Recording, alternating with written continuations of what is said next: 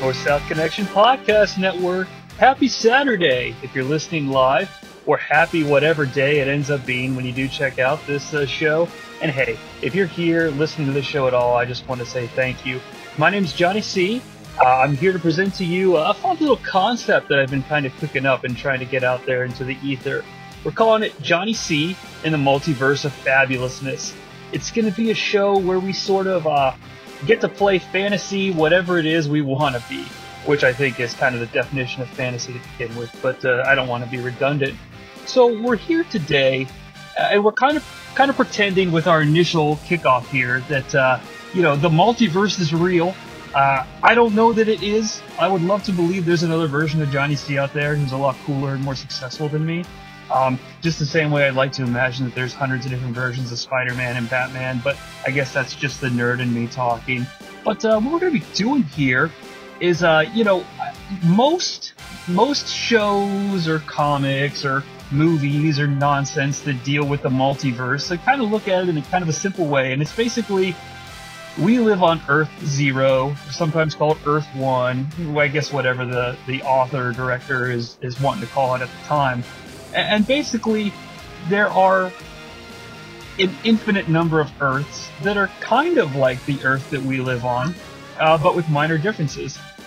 I know famously, uh, there's an awesome comic story called Superman Red Sun, where basically the uh, the rocket from Krypton lands in the Soviet Union, and uh, instead of aspiring to truth, justice, and the American way as it used to be, or truth, justice, and a better tomorrow as it is now, which I think is quite fitting, regardless of how you may feel on that. Uh, he grows up and kind of, you know, fights for Soviet Russia. And Soviet Russia, man, is super.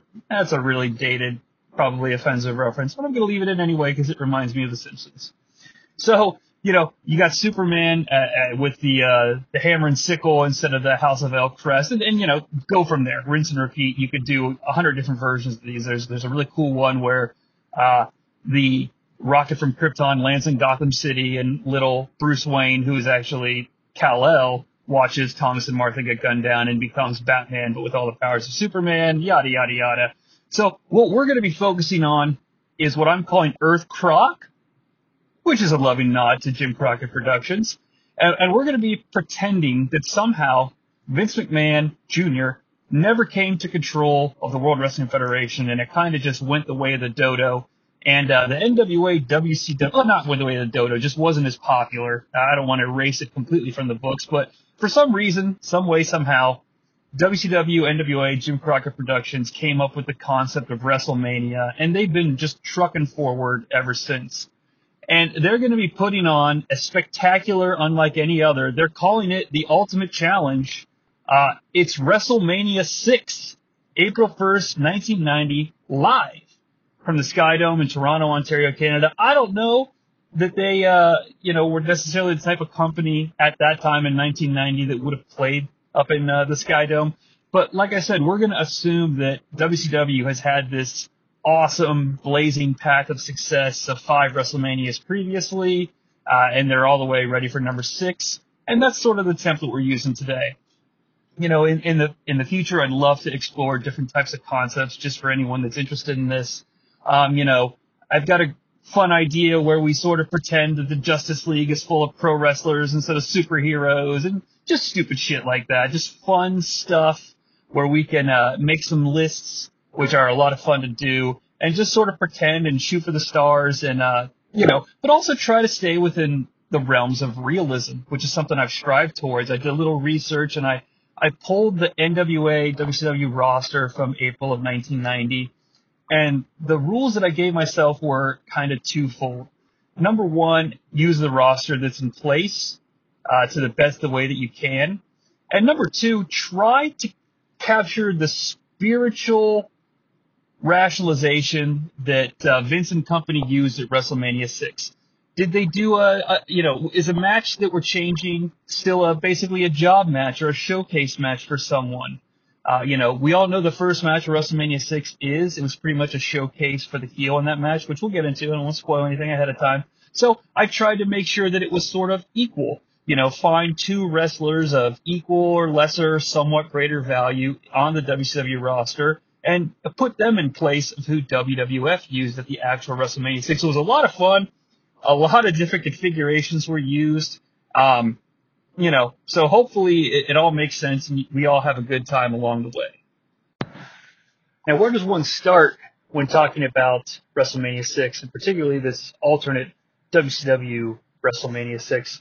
Well, upon further examination, the galaxies of space, images begin to appear. Images like, ah, I can't tell you who the images are of because it would spoil the main event. So for this opening, let's imagine, you know, we got some really awful shots of space because it's nineteen ninety and this is still W C W after all. Maybe there's like a W T B S satellite, you know, circling the Earth, broadcasting these larger-than-life uh, video wall, Titantron-size images of, like, the Road Warriors and Sting and Lex Luger and, you know, the Great Muta, Ric Flair, the Horsemen, all these people. And, you know, it's just sort of a generic intro. And then eventually the the, uh, the, the Ultimate Challenge, it's time to explode! But who would do it if Vince isn't doing it? Would it be J R? You know, upon further examination, the galaxies of space, I start to see things, King. Oh, it wouldn't be King, though. But talking about J R, we'll pivot to that. Gorilla and Jesse, irreplaceable. But on Earth Croc, you know, it's not an option. So we've got good old J R, before he was J R, Jim Ross calling the action, along with Paul E. Dangerously. I think it's an underrated announce duo from this particular era. I know, obviously, in oh one, we get the awesome Invasion, J R, Paul Heyman, et cetera, et cetera. I would recommend going back. The show that stands out to me is uh, Starrcade nineteen ninety Collision Course, uh, which is Sting and the Black Scorpion and a tournament to crown the tag team champions of the universe, if I recall. The event is god-awful, but the commentary is good for what it is, especially with the content that they're asked to call. So we're going with J R and Heyman, or and Dangerously. It's a pretty straight heel-face dynamic. Uh, good banter back and forth. It's it's the best of what we have available. So we're sixty-seven thousand strong in the Skydome. It's it's all, you know, full of, of people with signs and, and mullets because it's W C W in the nineties. And yes, it's a stereotype, but I'm rolling with it because it's funny. At least I thought it was funny. And we open the show in style. Now, in the World Wrestling Federation version over on Earth Zero, we started with Robert Goulet, Canadian legend, from my understanding, singing the Canadian national anthem with a little bit of assistance from the words on the big screen, famously. But we can't do that, because this is Earth Croc. So we're going to start with the Canadian national anthem, as of course we would, but we're going to add some some flair. Get it? No, some flair to the proceedings. And instead of Robert Goulet, we're going to have world-renowned Canadian superstar, entertainer, and rapper Snow performing O Canada. And I think that's going to be a great start for this W C W crowd to let them know they're about to experience something different than what they usually do and what they're used to from W C W. Um, I know a lot of you know Informer and you Icky Boom Boom Blam all the time. I know I do. I just, hell, I just Icky Boom Boom Blam on the way to work this morning. So, you know, I think it's going to sit well with all audiences. And now that the stage has been set, it's time to get rolling with some classic matches. First up on Earth Zero, we all know that the uh, the contest that starts off the show is a Gangbuster with the Ghostbuster. It's Coco Beware against the model Rick Martel. And I believe the model makes Coco tap out, old school style, which was a, a tap out by shaking your head for some reason. I don't know why they just couldn't tap on the mat. I guess Ken Shamrock hadn't invented it yet, uh, via the Boston Crab. Now, unfortunately, Earth Crockett or Earth Croc is is down from the get-go on this one because regardless of who's in this match, it cannot compete with the fact that there will be no sweet model Rick Martel entrance music blasted throughout the arena for an obscene amount of time because of the length of the entrance. I fucking love the model Rick Martel theme song, and uh, WrestleMania six was key for individuals who liked the model Rick Martel theme song before the uh, W W F Fan Club cassette tapes even came out with the wrestler theme songs on it, because this was the best version of the model theme song you could possibly get, because it was super long. But we're going to try. So over on Earth Croc, we're starting off WrestleMania six with something that looks great. Beautiful Bobby It's by Gary, Michael Capetta, Beautiful Bobby. We got Beautiful Bobby Eaton, the uh, one half of uh, the Midnight Express. Uh, but, you know, he's flying solo tonight. He's Beautiful Bobby, and he's taking on Wildfire Tommy Rich. And uh, so, yeah, Beautiful Bobby defeats Wildfire Tommy Rich. Perennial, did you know he was N W A champion for a week? Uh, he's got a little bit of credibility, kind of like how Coco Beware had a little bit of credibility. Um, now, granted, Coco Beware is not the uh, former heavyweight champion of the world, but at the same time, I kind of envisioned this match going the exact same way that opener went. Short, five, six minutes. Uh, Tommy Rich makes a mistake. Beautiful Bobby capitalizes. Maybe hits the sweet uh, Alabama Jam. Uh, roll tide on that. Off the top rope. Gets the pinfall, one, two, three. I don't think we're going to go submission. We don't have to mirror the uh, original WrestleMania six quite that literally. But it's Beautiful Bobby picking up what's probably going to be an easy win and a decent banger of an opener. Um, I'm not going to give star rankings to these fake matches, but I would imagine it would probably be just fine and comparable to what Earth Zero gave us. And as we move forward, this is a really fun time to bring up something that I really like about being a wrestling fan. Like, when you find someone in your life or know someone who's a massive wrestling fan, you can kind of speak to one another in your own language. Uh, for example, like when I was in college, in one of my earliest apartments, I allowed people to smoke in my apartment because uh, I myself was a smoker. Now, uh, I'm not going to recommend this to anyone, but the point of the story is that when I moved to my next apartment, a friend came in and tried to smoke and light up a cigarette, and I said, "Put that cigarette out!" Just like that. And nobody got it. Dude just thought I was pissed at him. I wasn't really. He didn't know he couldn't smoke in the house. But when you are talking wrestling fan to wrestling fan, somebody's going to get that joke. So with that in mind, you want to talk evacuation? Fine. I just hope that my card doesn't make you feel as if you have to run to the bathroom to evacuate uh, the results that are being given. Up next is Demolition defeating the Colossal Connection for the W W F Tag Team Championships over on Earth Zero. I mean, this moment has been spoken about ad nauseum, so let's talk about it some more. It's awesome. It's classic. You get the uh, fantastic redemption of Andre. You get the insane pop when Demolition wins. You get the proof that, you know, the tag team division put some butts in the seats, et cetera, et cetera. So how do you capitalize on that over on Earth Croc? Or Earth Croc. And I still haven't decided. I probably said both. I don't know. I think Earth Croc is better for comedic purposes, but Earth Croc, it makes more sense. I don't know. Point being, if you're going to replace Demolition and you're going to replace the storyline moment that is Andre turning on Bobby, you better best bring it. So the next match over at W C W WrestleMania six is the Steiner Brothers, who I think are a pretty damn good stand-in for Demolition. Um, Honestly, I think you're going to get a better, quote-unquote, star-rated wrestling match with the Steiner Brothers, but you're also going to get the same level, if not more, of crowd investment, because the Steiner Brothers are absolutely over like Rover at this point in time. And, yeah, I said over like Rover. Now, who are they going to be defeating? Because, yes, they're going to win this match. They're going to win the W C W Tag Team Championships. The champions coming into this are the Horsemen.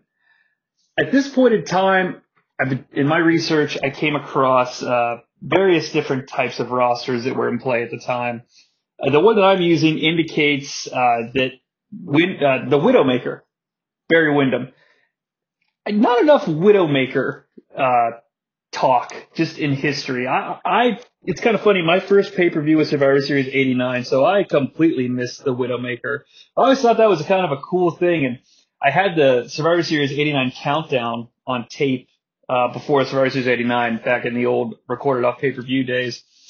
And I remember Vince being like, "Oh, Widowmaker! Barry Windham!" And then, of course, when the show starts, it's "And the Earthquake!" You could just tell it's completely dubbed in at the last second. So the four horsemen that hold the tag team championships are Barry Windham and Sid Vicious, okay? Windham is kind of your Haku stand-in. Sid Vicious, obviously, being your Andre the Giant stand-in. And I don't know what happens in the match, but it ends with Windham sort of playing the Haku role in a sense that he's, you know, wrestling a majority of the match when he doesn't really have to. and it ends with Sid turning on Windham and I guess J J Dillon, who would probably be at ringside with them. And that sort of creates an opening for the Steiners to take advantage. But I don't want the Steiners to win because of Sid.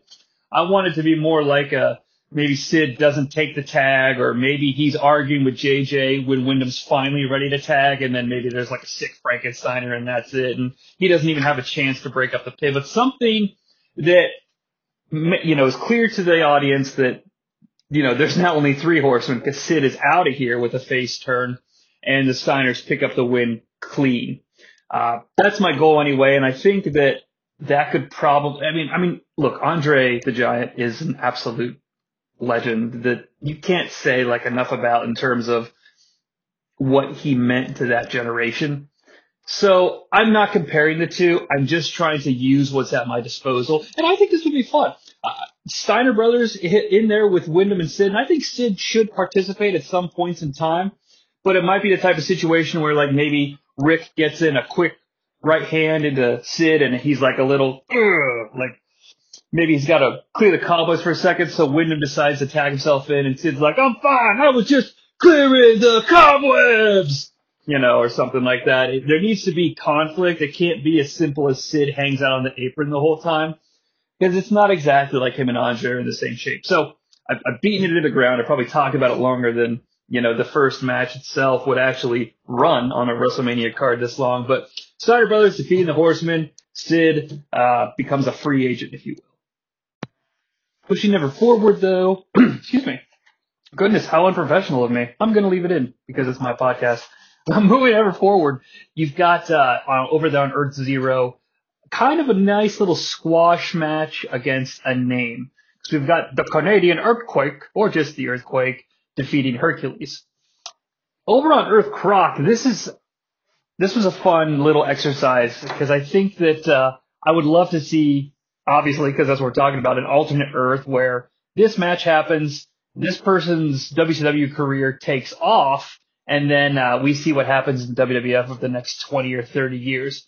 Because for our squash against the name, we've got Mean Mark defeating Bam Bam Bigelow. Now, I think this kind of be a banger. You got a nineteen ninety Bam Bigelow, Bam Bigelow, Bam Bam Bigelow, a nineteen ninety Undertaker, for goodness sakes, who was walking the ropes long before he was dead. So I'd love to know um, you know, why that felt so special when The Undertaker did it. I guess it's because uh, the W W F audience wasn't used to things like that.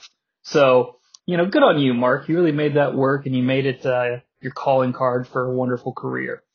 But you get Mean Mark in here, kind of positioned like the Earthquake, and Bam Bam is kind of like a Hercules in a sense that he's a name. Everybody knows who he is. He's a former Hogan hanger-oner, and having him absorb a loss probably isn't going to really hurt him in the long run, because, you know, Bam Bam Bigelow had a unique look. You could probably push him to the mid-card anytime you needed to, and it would be believable. And this gets a nice big push for Mean Mark moving forward to SummerSlam, I guess, to challenge whomever loses the main event of this show. Because ultimately, that was the whole point of Earthquake and Hercules.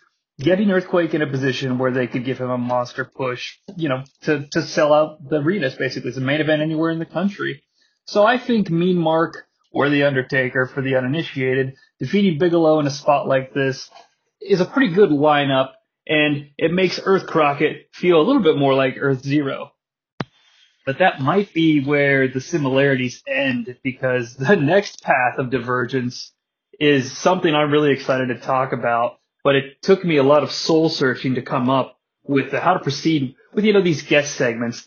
You've got such classic segments and, and skits during WrestleMania six. I wasn't going to take the time to, to, you know, give every interview ahead of time, because I kind of wanted it to be a surprise who's on the show.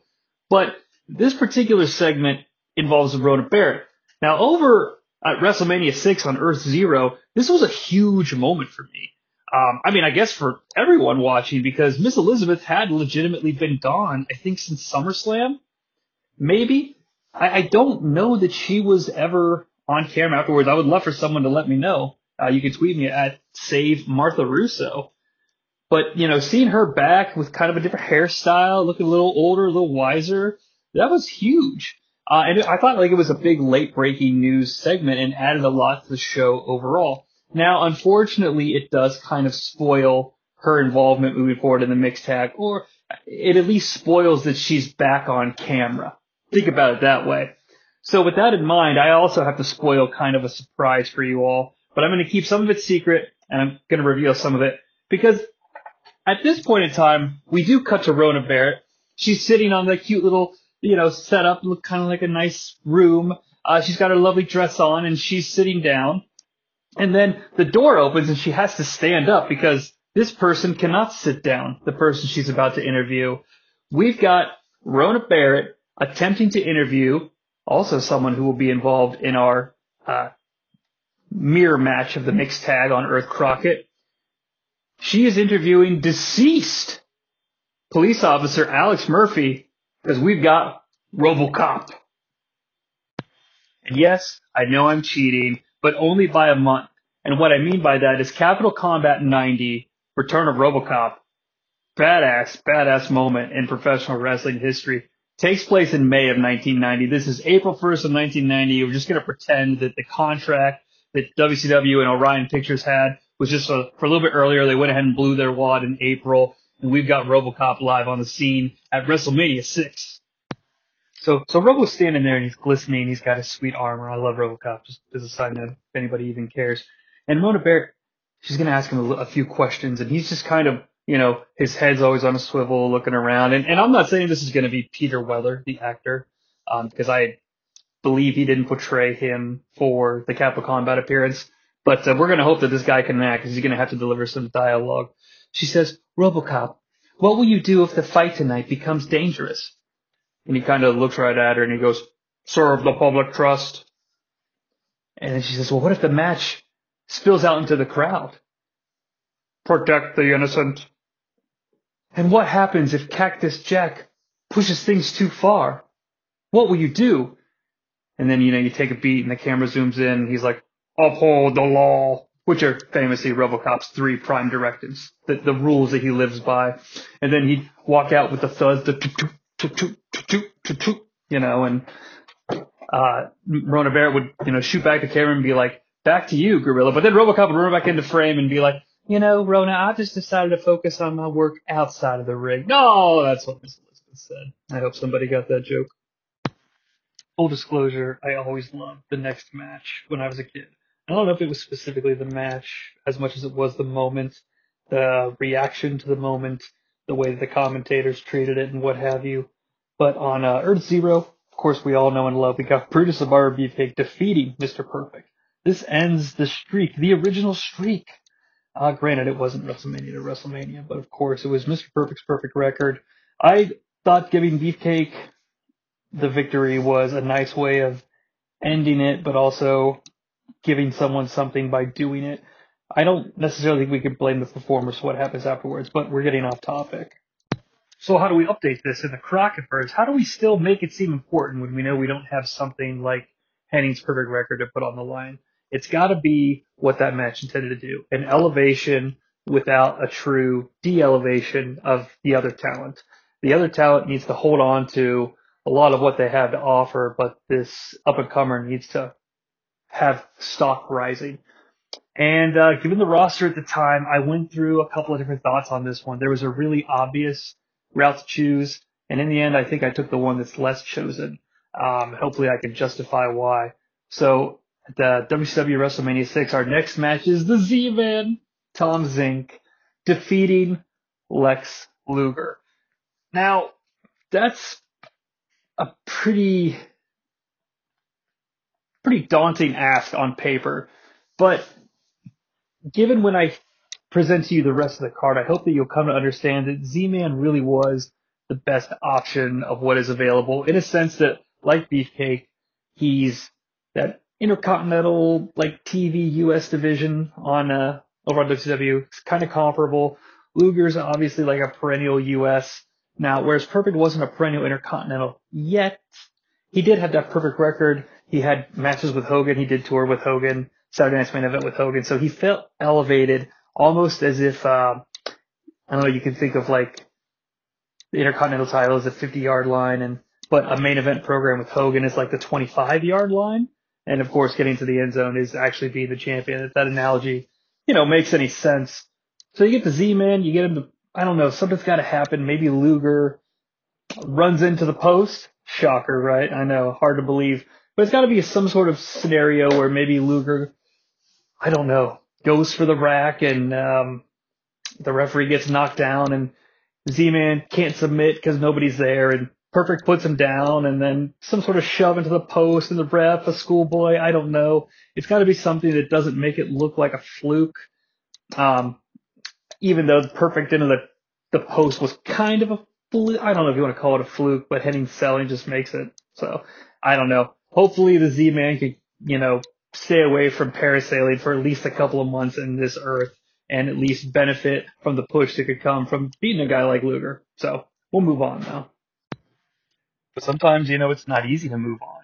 I don't even know that we have moved on as a society from the next match that happened on our Earth, which was Roddy Roddy Piper versus Bad News Brown. I'm not really going to talk about it. But the goal with the Earth Crockett match at this point was to try to create something that could be equally as terrible. And not for the reasons that, in retrospect, the match was terrible, but just, you know, like literally a bad uh series of wrestling moves that is not entertaining and puts the crowd to sleep. The only problem is, is that regardless of the actions that he had scheduled for himself at this encounter, encounter, as Sean Mooney would say, Roddy Roddy Piper was really over, and there's no denying that. So I got to have somebody that's super over in this match, and it's going to be the Junkyard Dog. It's going to be someone that doesn't need to be the champion or any champion. They're sort of an attraction on their own. They have a huge following. And, you know, I know J Y D doesn't really back it up in the ring consistently. Uh, I mean, hell, my exposure is limited to J Y D. Outside of WrestleMania three, I don't even know. I'm going to probably see some rain. Irrelevant. Junkyard Dog versus Norman the Lunatic, Bash and Booger himself. There's no way this match is going to be good. I would actually be curious to see how bad they could get it. Would it be so bad it's good, or is it just going to be super bad? But I am going to have it end in a double countout, uh, the same way the Earth Zero match did, because there's no reason. Uh, I mean, the crowd's not going to win, so why have a winner to begin with? You know, obviously my hope is that the, that match could ascend to legendary awfulness, but regardless of whatever would happen, I do think that the next segment does have the potential to be as legendary as the original WrestleMania six segment does. Instead of Steve Allen in the uh, acoustic environment with the Bolsheviks, I mean, he's still going to be in the uh, acoustic environment. Uh, there's no better place for a segment like this. But he's going to be with a different tag team that's going to be appearing next in a matchup. This time he's got the Iron Sheik, and he's got Abdullah the Butcher. So for some strange reason, the Iron Sheik and Abdullah the Butcher have come together and become a tag team in W C W. I can't believe they're both on the roster at this point. It blows me away that Sheik was still able to walk. Uh, but at the same time, I can imagine Steve Allen and uh, Sheik getting into it in the bathroom. Hopefully Sheik keeps it uh, P G, as uh, if he doesn't in the nineties, this segment's probably going to get taken off of any recordings or viewings that you have of it in the future.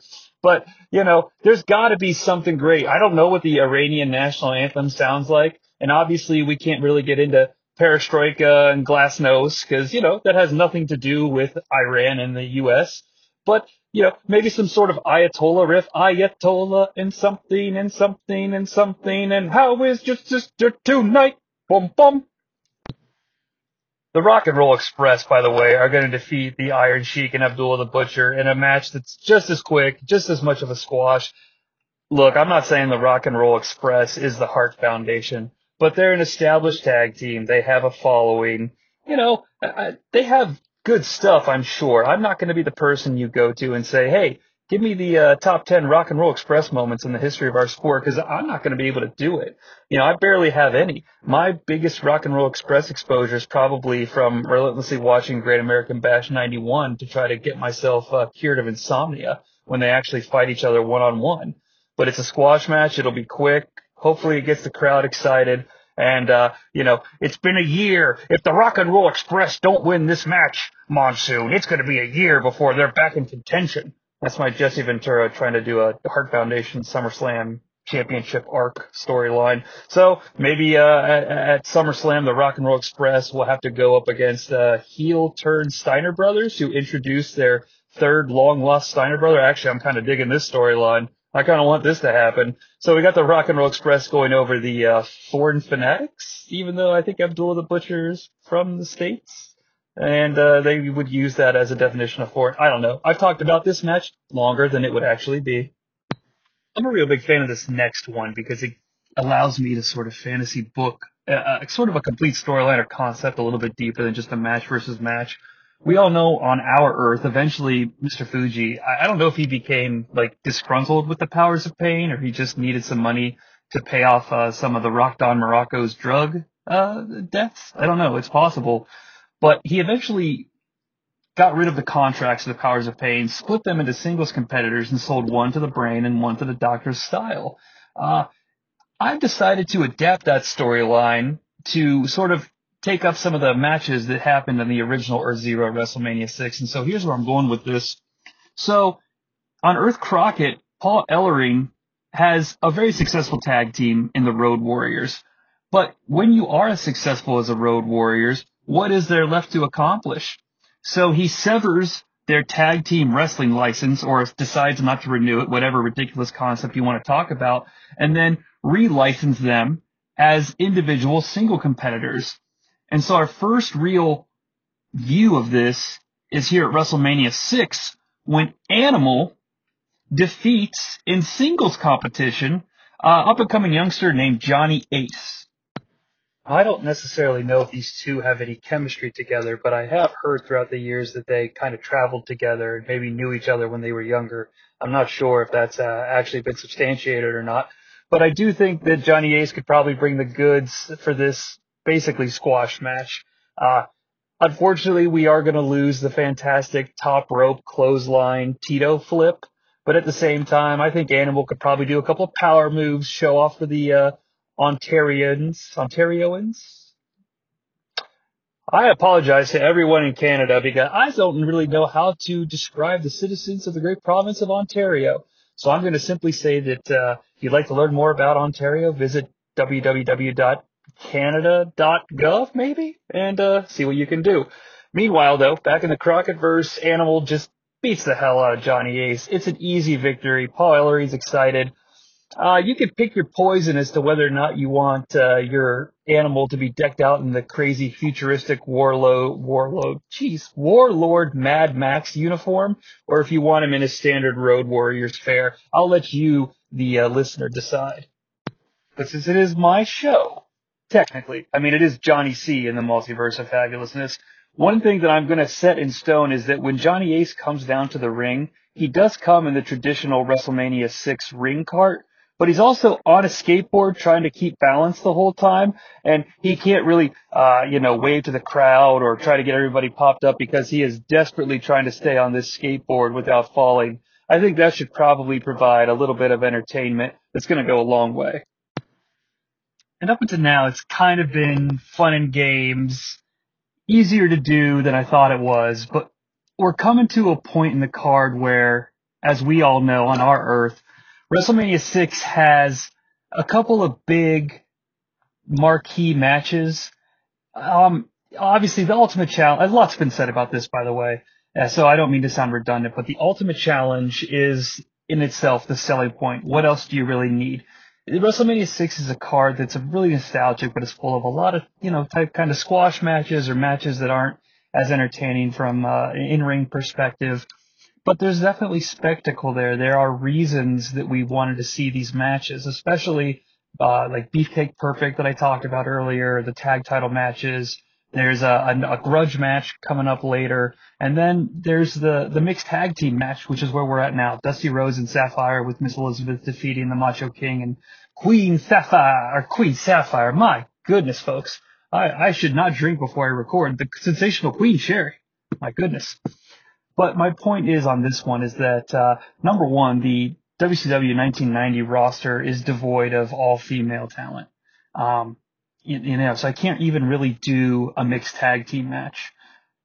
But if you kind of step back and think about it, at least from my perspective, and I think uh, from a lot of what I've gathered over the years by listening to people like J T or uh, Scott Scrollo talk about WrestleMania six ad nauseum, which I'm always a sucker for a WrestleMania six podcast, which probably why this is my first episode, um, that the mixed tag team match is all about spectacle.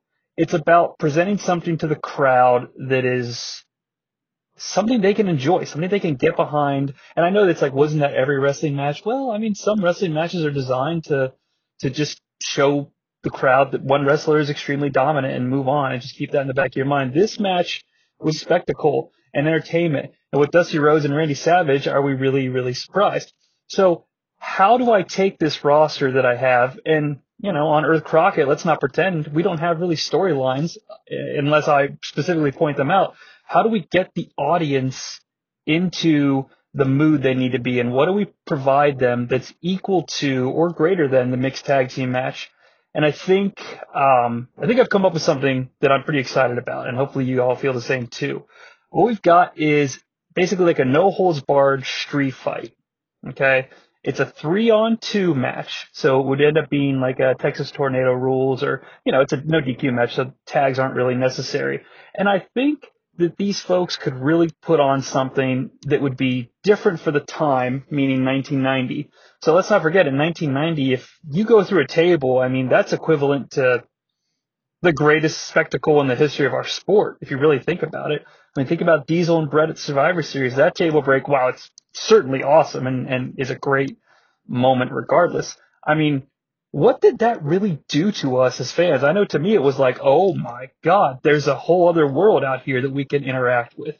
You know, I've been watching since eighty-nine, so for six years, all the matches were, to me anyway, based on my exposure to the business.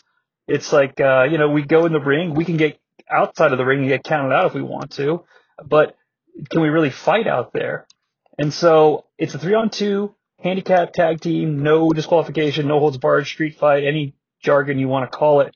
It's the Varsity Club. That's Mike Rotunda and Kevin Sullivan teaming up with Cactus Jack, taking on the ultra mega super babyface duo of Flying Brian and the United States champion, a man called Sting. But the spectacle goes even deeper, because those two baby faces are obviously outnumbered. And even though they're the biggest of the baby faces, I mean, you want to talk about hot, hot crowd favorites. And I'm not just talking about their sexy little tummies. I don't even know why I said that. I just thought it would be funny to do because I said that they were hot baby faces. But you can't deny the, uh, you know, the setup they've got going on. Their, their body composition. Flying Brian and Sting are two well put together guys, and I'm not afraid to say it. Uh, but they got to have backup. And I did talk about him earlier, but their backup is here, and he is the future of law enforcement. He is Robocop as a special outside-the-ring backup for uh, Stinger Squadron, which at this point is only Sting and Flying Brian, and about two years before Stinger Squadron is even a registered trademark of Turner Homeland Entertainment Incorporated. So my thought process here was that the Varsity Club wants to always obviously be the top dogs. If I'm not mistaken, you know, they came out in their varsity coats and, uh, you know, they were like wrestlers, high school jock, college jock, whatever you want to call it.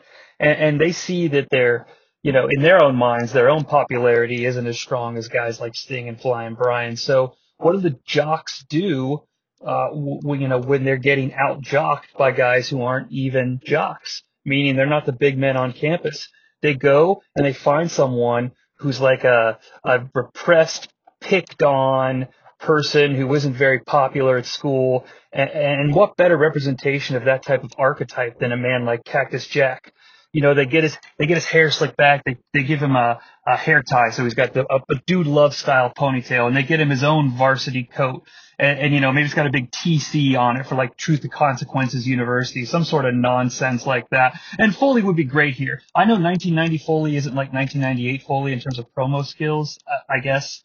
I don't really know if any promos from him exist in that time. I'm sure somebody can correct me on that at Save Martha Russo on Twitter. But, you know, the best part of this angle would be that he would be so delusional thinking that the Varsity Club actually recognized him as a quote-unquote, like, big man on campus. You know, all the while we know as the audience, of course, they're manipulating him. But regardless of that, you know, he's a weapon that's been pointed at Sting and Flying Brian, and they've been attacking them nonstop. So it all culminates here in this big confrontation, and they know that they're outgunned, so to speak. Uh, they don't have backup. So, of course, with the Robocop two promotion coming in on board for Capital Combat back on our Earth, I've decided to take that and, and make it a little bit earlier. So I know that it's notoriously difficult for the person in the Robocop suit, whether it's Peter Weller, his stunt double, or anybody else, Joel Kinnaman. Well, that was a different Robocop suit. You know, famously, you know, it's like, you can do a couple of shots and then a bunch of people have to move me into position and then we can take the next shot and do the dialogue. But I, I don't know how this is going to work. But I imagine Robocop, you know, coming down with the baby faces and kind of standing at ringside and being a presence. And then, you know, at one point, at some point in the match, all chaos breaks loose and, you know, maybe Sting is cornered by all three of the heels.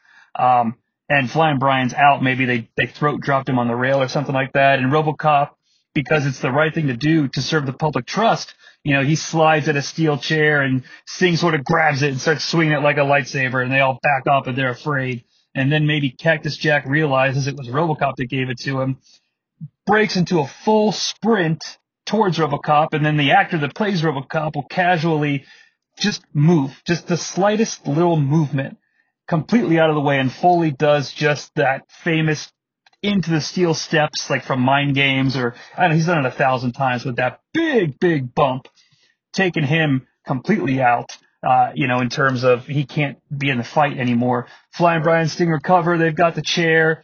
Uh, and next thing you know, Robocop has somehow gotten Foley. Maybe he, maybe Foley stands up on his own, because I don't think the guy that plays Robocop is bending over at all. But Foley stands up, and he's kind of wobbly, and they had set up a table earlier on the outside of the ring. The guy that plays Robocop just needs to make the smallest amount of contact with Foley because, you know, he's a fucking robot. Uh, maybe he just bumps him with his shoulder, or maybe he even just lifts his hand and kind of does a little push, and Foley just goes onto the table. Sting comes off the top to the outside with a big splash, as he's known to do. Uh, think of the, the splash off the Thunderdome cage at that Halloween Havoc. Uh, I think it's eighty-nine, maybe. And they go through the table, and they, you know, roll him back in the ring. Or, hell, maybe they make it pinfalls count anywhere to make it even more of a spectacle and no-rules type thing. And, and that's the one, two, three. But it's kind of your ten to fifteen-minute just absolute banger with, I don't, you know, not too crazy. This isn't E C W. This isn't the mid to late nineties with weapons and stuff like that. But, I mean, hell, fighting in the crowd even for thirty seconds is going to wire this this WrestleMania six on Earth Crockett crowd up to a feeding frenzy. So I think it'd be pretty cool to see. Yes, the Robocop shit is cheesy as hell, but I've got to compete with that mixed tag. So this is, this is what I've come up with. This is what I've envisioned. I think if the Robocop actor can pull off just even the tiniest bit of interaction, like I've imagined, yes, it's, it's Robocop in a wrestling match, but I think we've got something pretty damn, pretty damn fun to look at and uh, remember fondly, hopefully. Or we've got, you know, the uh, invention of WrestleCrap. Either way, we're entertained. I guess the question then is, can we stay entertained? What did uh, the W W F do back on Earth Zero, Earth Prime, our Earth, to keep us entertained? I believe they put on an exhibition between the Orient Express with their badass theme song. I'll go ahead and say that. I'm not afraid to say that. I think it's a badass song. I actually listened to it the other day on YouTube. I was listening to a pod, and I don't know, somebody was talking about it. And uh, yes, granted, it doesn't age well considering how often they repurposed it for other individuals on the roster. But, you know, I still I still enjoy it. So can we can we find anything that's comparable to the Rockers and the Orient Express? Basically, kind of a come-down tag team match to establish a tag team and, you know, sort of established that there's a, the, uh, the losing tag team isn't going anywhere fast. And what I've come up with, based on the roster, of course, is the Team of Doom defeating the team of Mike Enos and Wayne Bloom. Now, I'm not the smartest guy, okay? I will admit that. I'm pretty sure I think that's the Beverly Brothers. And I gotta be honest, I have no idea if they're heels or faces, and I've kind of been making up my own rules as to heel and face alignment, champions, and things like that, and just using the roster as a guide and creating my own storylines, I have no idea why Doom would be facing this team.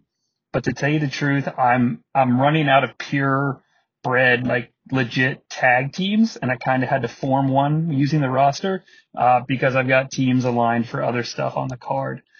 I'm sure it would be a decent enough match. I mean, the the, the Rockers and Orient Express didn't set the world on fire. It had the shitty count-out ending.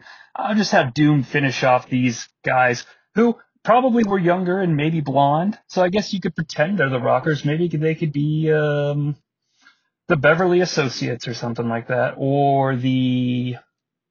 I don't know, and I can't think of anything funny to say. So I'm just going to say that Doom defeats these guys, uh, the, the brothers, non-Beverly. Fuck the count out. Let's go with like a massive power slam Doom combo move. Moving on. At this point, we've got, uh, you know, the Canadian crowd on their feet with Hacksaw Jim Duggan and Dino Bravo. I actually kind of... I wanted to rewatch this match before talking about it, but, you know, time didn't necessarily permit that. But I couldn't recall if Duggan tried to start a U S A chant in the Skydome, and if he did try, did it work? Uh, I don't recall Dino Bravo being received uh, like a, you know, getting the hero's welcome, even though they were in his homeland.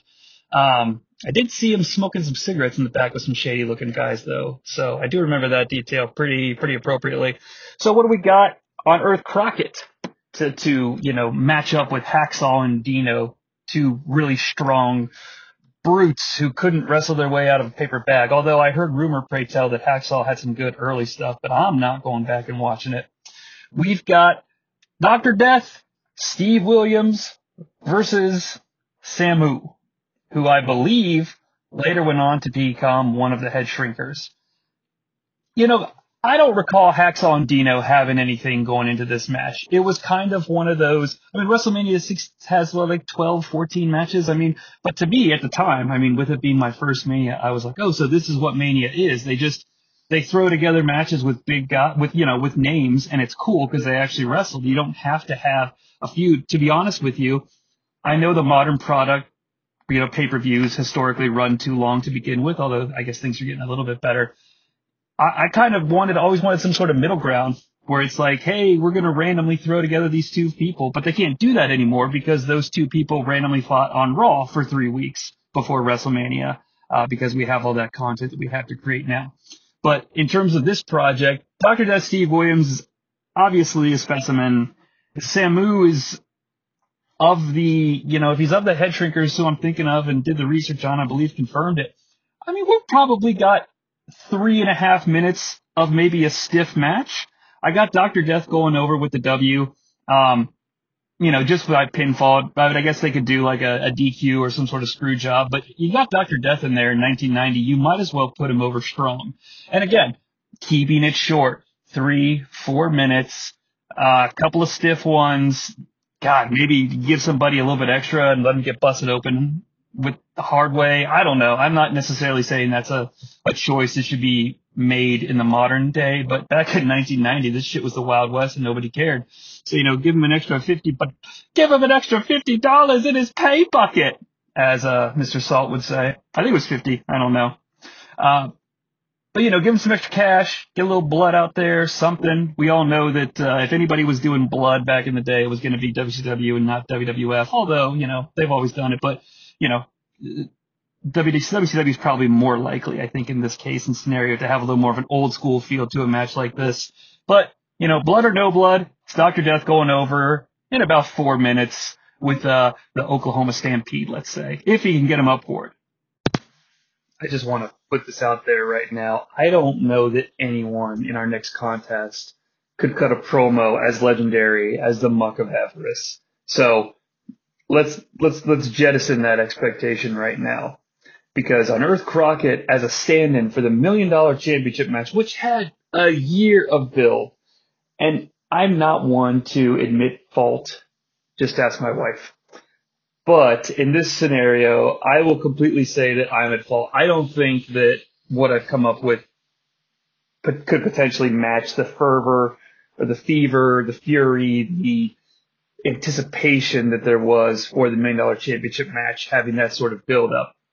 But uh, at W C W WrestleMania six, we do have a special match to sort of try to rile up the fans and get them into this.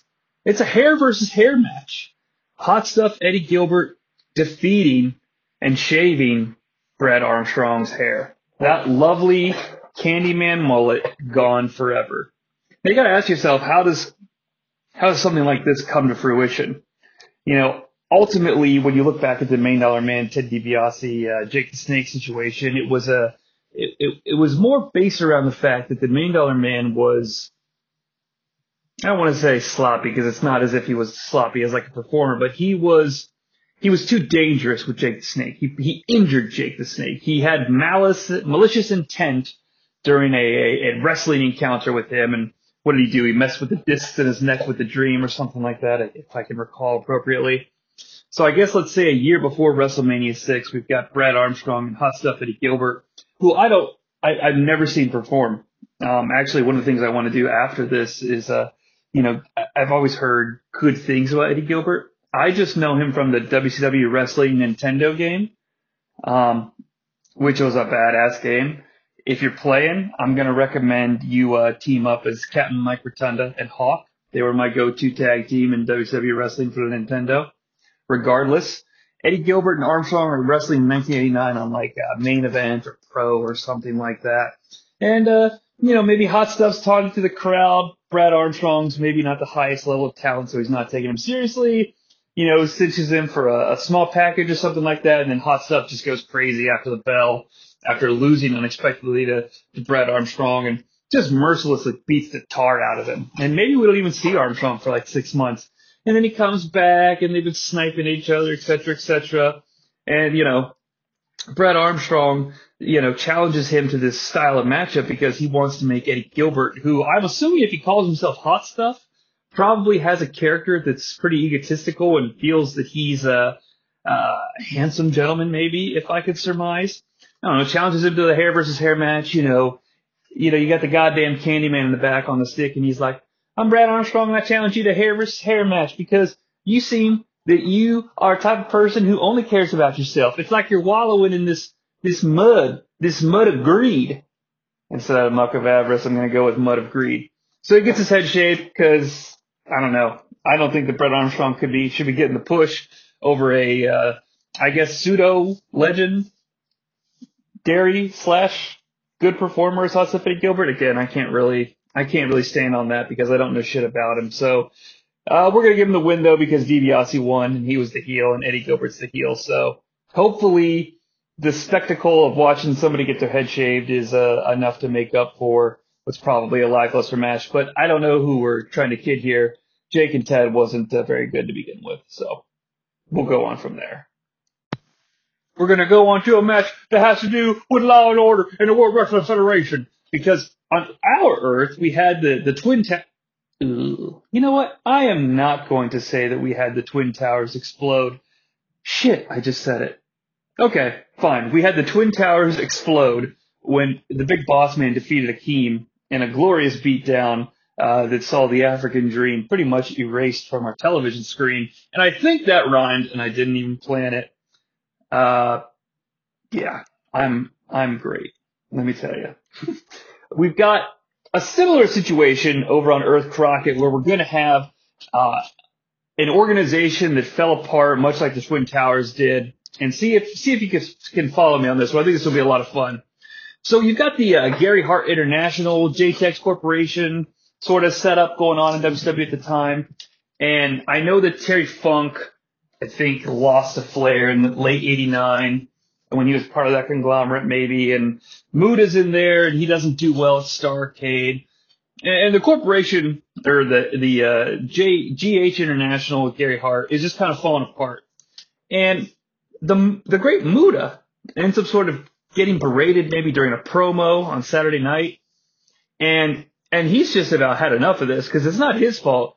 Because let's not kid ourselves, the great Muda's a fucking star, um, and he doesn't need Gary Hart. But Gary Hart also has, according to the roster at this time, the Dragon Master, who I did Google, and then I wikied off of the Google search. And, uh, hold on, let me bring him up now so I don't sound like a complete moron. But I guess he was a bit of a decent competitor. Um, this is great television, by the way, or great radio. Listening to me tight. Kazuo Sakurada, and I apologize, Mister Sakurada. I, I don't speak Japanese, but um, I'm doing. Oh, and oh, and it looks like we lost him literally a year ago, January eleventh, twenty twenty. Oh, I'm. You know, I'm going to dedicate the rest of this podcast to not saying any mean things against the Dragon Master. It's a lame name, but I mean, come on. I'm sure W C W gave him that. It's like, I don't know. He's from Japan. Call him the Dragon Master, which, yes, sounds as shitty as it actually fucking was. Uh, he's also known as the Black Ninja. Again, the and the White Ninja. I mean, come on, guys. Seriously. Like, I don't know, man. You're you're from that part of the world. You just need to be a fucking ninja or a Dragon Master. Or don't you know Kung Fu? Fuck that shit. That's ridiculous. Uh, looks like he was in Stampede for a little bit. Um, but yeah, so so Gary Hart, and you know, it would kind of be a, a squash. But what this would do, more importantly, is regardless of whether or not you like the Big Boss Man or, well, you know, argue that the Boss Man should have won the Intercontinental title at WrestleMania seven or something, you cannot deny that after WrestleMania six, the Big Boss Man was a, I mean, an easy two B, three A on the face roster. Uh, he was hanging out with Hogan constantly. I mean, it, it, becoming a face made him a very dependable main event show, main event B show anywhere in the country. So this is what we would hopefully do here. We'd elevate Muta, make him a solidify him as a babyface. And honestly, if, you know, I mean, if this Dragon Master can deliver in the ring like we know Muta can, I, I'd kind of like to give them a little more time than the Twin Towers had. Because what is it, like a three-minute beatdown? Uh, we're not going to have Hot Stuff Eddie Gilbert hide under the ring like DiBiase did to fight Muta, because there's nothing there. So we lose that great little moment from W W F WrestleMania six. But uh, having these two international superstars on a major, major show uh, could, I hope, only do good things to make the sport, the sport, like I'm Tony Giovanni calling this sport, to make the uh, the show all that more spectacular and feeling special. So again, just to wrap it up, put a bow on it, unless it's too late. I've got the Great Muta defeating the Dragon Master. And you know, let's say it's a good eight or nine minute match. We'll cut a little bit of match for, we'll cut a little bit of time from uh, that Johnny Ace and Animal Squash and just have Animal beat the shit out of him in a lot more quicker time than it took uh, Barbarian to take out Tito.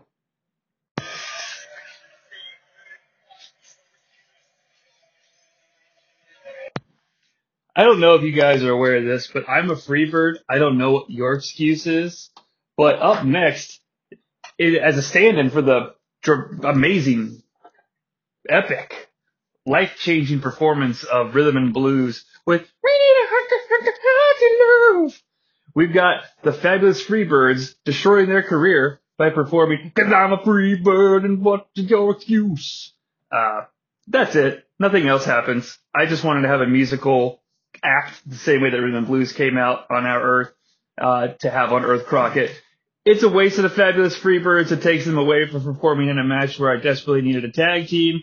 But in honor of the project, uh, in this fabulousness of multiversitudity, we're going to have a musical performance at W C W WrestleMania six. It's Jimmy J M and Michael P S. Hayes, and it's Freebird, What's Your Excuse? It's not Bad Street U S A, because who the hell wants to hear that when you can hear the I'm a Freebird song? That's all I'm going to talk about it, though, moving right along to the next segment. Given that the whole theme of this uh of this podcast is the multiverse, I find it fascinating that we've got a, a real-life motherfucking supervillain on the W C W nineteen ninety roster. The next match, the facsimile for Ravishing Rick Rude defeating Superfly Jimmy Snuka, which, if we if we really sit back and think about it, was twofold. It was a good excuse for Steve Allen to make fun of uh, Superfly Jimmy Snuka, which we should all do more of. But it was also a way to, to basically showcase Rude and let him know that he was going to be a challenger, regardless of who the champion is, coming out of uh, the main event, the Ultimate Challenge. So I need something similar. But what I've decided to do is showcase another layer to the Paul Ellering storyline I mentioned earlier. And here's where the supervillain comes in. Don't worry, I'm not going to leave that thread hanging. We've got the newly single, because his girlfriend broke up with him, because he's just not the nicest. She said to him, hey, why do you always leave the toilet seat up? And he said, well, here's why. We've got Hawk defeating fucking supervillain himself, Ranger Ross, in a squash match, pretty much. Here we can get the clothesline off the top that we all know Hawk does, and hopefully Ranger Ross, Ranger Ross, or Ranger Ross, how many times can I say it in a podcast? Uh, we'll do that sweet Tito flip. But this motherfucker, I, I was doing research on him because I was like, who is Ranger Ross? I don't really know him that well, et cetera, et cetera. This dude is a legitimate supervillain. After leaving W C W on bad terms, he later filed a discrimination suit against the organization. Now, that is not a bad thing. Okay, that is how it makes him supervillain. I want to make that very clear. But at the same time, it seems like the Ranger Ross W C W relationship was never on positive ground. It seems like maybe he didn't get a fair shake, and that is not cool. Okay. However, what is also not cool is that in February ninety-six, he was arrested and formally ch- charged with bank robbery. Apparently, he had become this supervillain known as the Motorcycle Bandit, where he wore like a costume and like a, a motorcycle helmet, and he would rob banks and always escape on the same motorcycle. I had no idea of this. If this podcast does nothing else for anyone, how about it gives you this batshit piece of information that you never knew you wanted to know, that good old Ranger Ross, fucking supervillain in disguise. I want, I want, I, I'm hoping that on this earth, and if I can ever return to this earth, if people listen to this podcast and maybe, you know, say positive things about it, uh, You know, drop a review for the North-South Connection anytime that you can, folks. Uh, it's always appreciated. Feedback's always appreciated as well. That being said, uh, I want to see Ranger Ross take this loss personally. Maybe he gets injured and has to rehab and learns that, you know, he's more powerful than he could have ever dreamed after getting this surgery that rebuilds his neck after taking the sweet clothesline. But he becomes, you know, the fucking Motorcycle Bandit, and we've got ourselves a contender, if you will. I don't think it's going to happen. I don't think it should happen. But in the multiverse, it may have happened. And damn it, that is part of the fun. So we've got Hawk in a squash against the Motorcycle Bandit. And I think the crowd is probably done with these types of matches. They are ready for the main event. They are ready for the mother-freaking Ultimate Challenge. And so am I. Before we do, though, Before before we can get to the main event and get everyone that release they've been craving, while I still have a captive audience, I'd like to take a second just to sort of, you know, mention that there's so much fantastic content at the North-South Connection that's come out over the last couple of weeks, and obviously since the since the channel's inception. Uh, but at the same time, I wanted to point out uh, my buddy Ryan Gray's got the the No So W W E twenty twenty-one Year End Awards Part Two just dropped. Um, I know Part One was a great listen. Part two is here now, so we can finish out the year and move on to twenty twenty-two. T N A Never Dies just came back. It's a fantastic episode with Jenny, J T, and uh, Aaron George. Now entering the Rumble, just covered Ric Flair, for God's sakes. I mean, if that's not enough to sell you on it, you should stop listening to me and go listen to that right now, because it's Ric Flair, it's the Royal Rumble, it's Aaron and J T. You know it's going to be fantastic. Second Frick Comics podcast is always popping in. No holds barred. Uh, they're going back over the G W W E, A E W, you know what that means. Uh, you know, uh, the, the year in review, a lot. God, I love year in review shit. Give that one a listen. It was a really good one. Extreme three-way dance is here. J T's behind the connection. Ruthlessly aggressive. Year that was is back, for God's sake. So please, it's never been a better time to subscribe to the North-South Connection Podcast Network. If you're not already, please, please do. Um, and I won't even make you listen to W C W Must Die, although I do think you should. We just had a marathon episode, and it was a lot of lot of fun to record. But anything that you want, lots of good content that you can listen to anytime. You know, it's it you're not beholden to the constraints of reality here. Um, while we may be talking about the year in review, you can listen to stuff anytime you want, because now that twenty twenty-one's gone, it's not like it's going anywhere. It happened. It happened. We can talk about it anytime we want. All right, so thank you for putting up with the plugs. Uh, I only mention these things because I believe in them, and I think they're very entertaining, and you'd get a lot out of it. So here we are, the main event. In this altered reality, how do we compete with the Ultimate Challenge? I mean, that's a task in itself. even rebooking W W F tried to say to someone, hey, try to come up with something that matches Hogan and Warrior um, using everything they had at their disposal. I don't know that it's possible. I've tried to craft a scenario that does so, and uh, fuck, it's time. Let's roll. So the main event of W C W WrestleMania six is indeed the Ultimate Challenge. It is indeed champion versus champion, title for title. In the main event, Ric Flair, the W C W champion, defends against his best friend and longtime confidant, now turned brutal, brutal competition, enemy, whatever you want to call it, the W C W television champion, the enforcer, Arn Anderson. How the hell did we get to this moment? How could these guys hate each other? And how does it line up to uh, Hogan and Warrior? Well, Hogan and Warrior were forces of nature and larger-than-life characters in a world that's pretty much inherited, inherited, inhabited by cartoons. And I am not saying that as an insult, but I let's just you know take a step back from a thousand feet, and we can all pretty much admit to ourselves that W W F is doing cartoon characters in a, in a lot of ways, and I think that's one of the reasons they were successful, because that shit's pretty popular. W C W, while also similar, I mean, they've got, we just talked about Ranger Ross for like five minutes, you know, whatever that was. So they, they've got that type of stuff too, but I also feel like they were always geared towards treating like what they were doing as more of a sport, as more of something that was real, as more of something that was, uh, I don't know, more respectable in the eyes of the, I don't know. What I'm trying to say is that I just feel like they took, they were really fucking self-serious. They treated wrestling like it was real, and W W F did too, but they were also a living cartoon. So they, they treated W C W like it was a sport. And so what I'm envisioning here is that perhaps on a, the Saturday night episode where the other horsemen, because you know, they're all the four horsemen, win the tag team titles, before they do, you know, the, the whole team's given an interview, and, and basically the concept is, when this night's over, we're all going to have the gold, et cetera, et cetera. And the the interviewer goes to ask Arn Anderson a question about, you know, his next challenge or whatever it is, and he's he basically finishes his sentence with something like, you know, uh, do you think you're going to be able to to meet the challenge?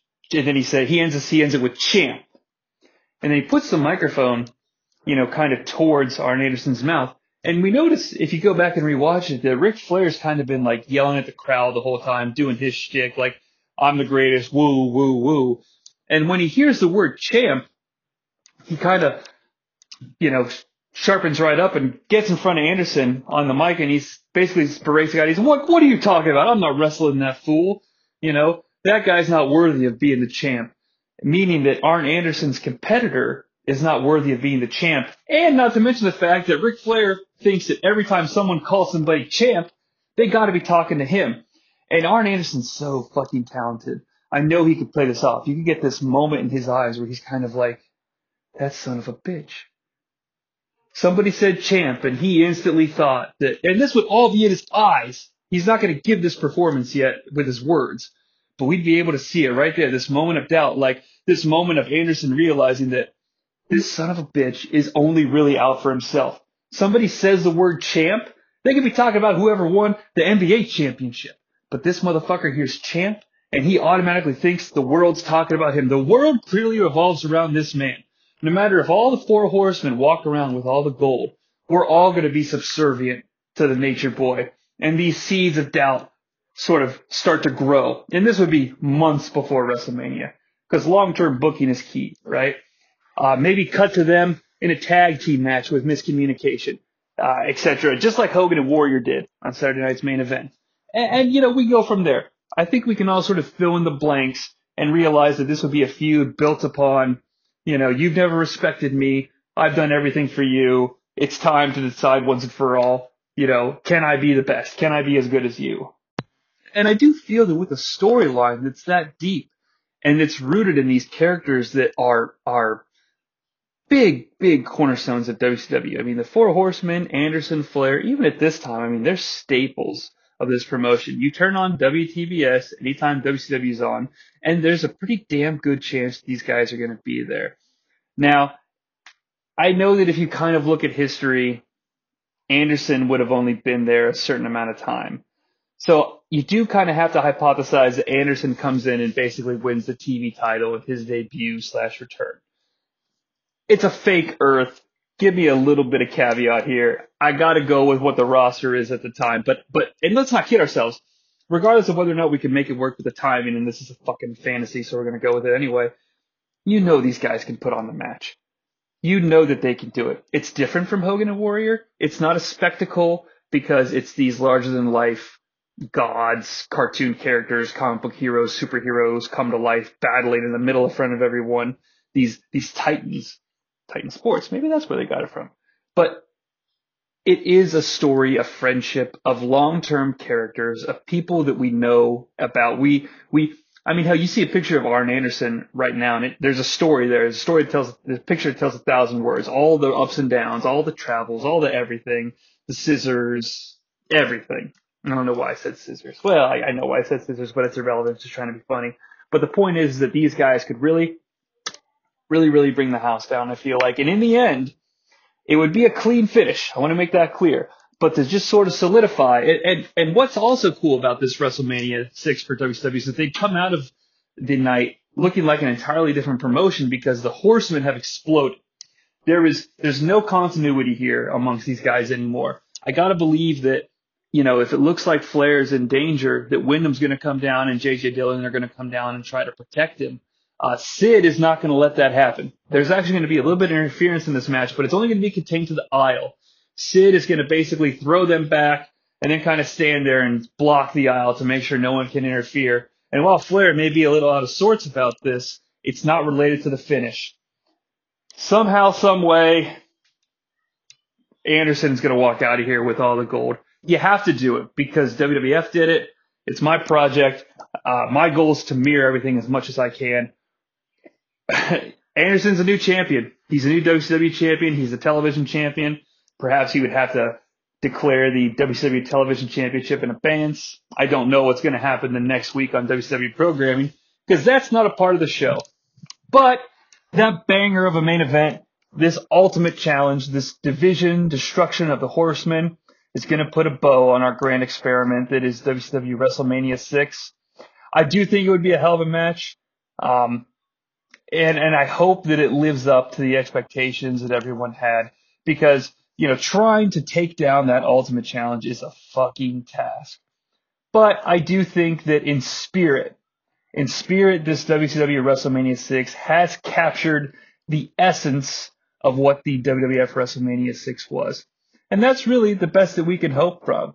Because, you know, even though Earth Crockett is its own thing, it is a, a, a shadow, a reflection of Earth Zero. And it's not real. But we could pretend that it is just for this fun podcast. And that's what we've got for you. I really appreciate you all listening. I hope that you had a great time. I had a lot of fun doing this project. I'd love to get, uh, you know, moving forward, some other fun stuff in here. Maybe get some guests in and do some, some battle-style episodes where we each compose our own list ahead of time and then maybe try to argue with one another in a fun way, of course, in a way that promotes humor and creativity, not in a negative way. Uh, about whose card is better and, you know, maybe try to build one on the fly sometime like uh, J T and those guys do with those, like, Build a WrestleMania cards. I always love listening to those podcasts. So, you know, if there's a demand for that, we can get that in here. I just, I really appreciate you all coming with me on this experimental journey of fabulousness. And, uh, you know, I hope that you have a good rest of your day. And thanks for listening to us. Check out all of the content on North South Podcast, as I had mentioned. And just stay safe, stay healthy. And uh, do what you can to be nice to someone if you meet from another Earth, because uh, if they're displaced, it's not their fault. They just fell out of the multiverse like those other two Spider-Men did. Thanks a lot, guys. Have a great one.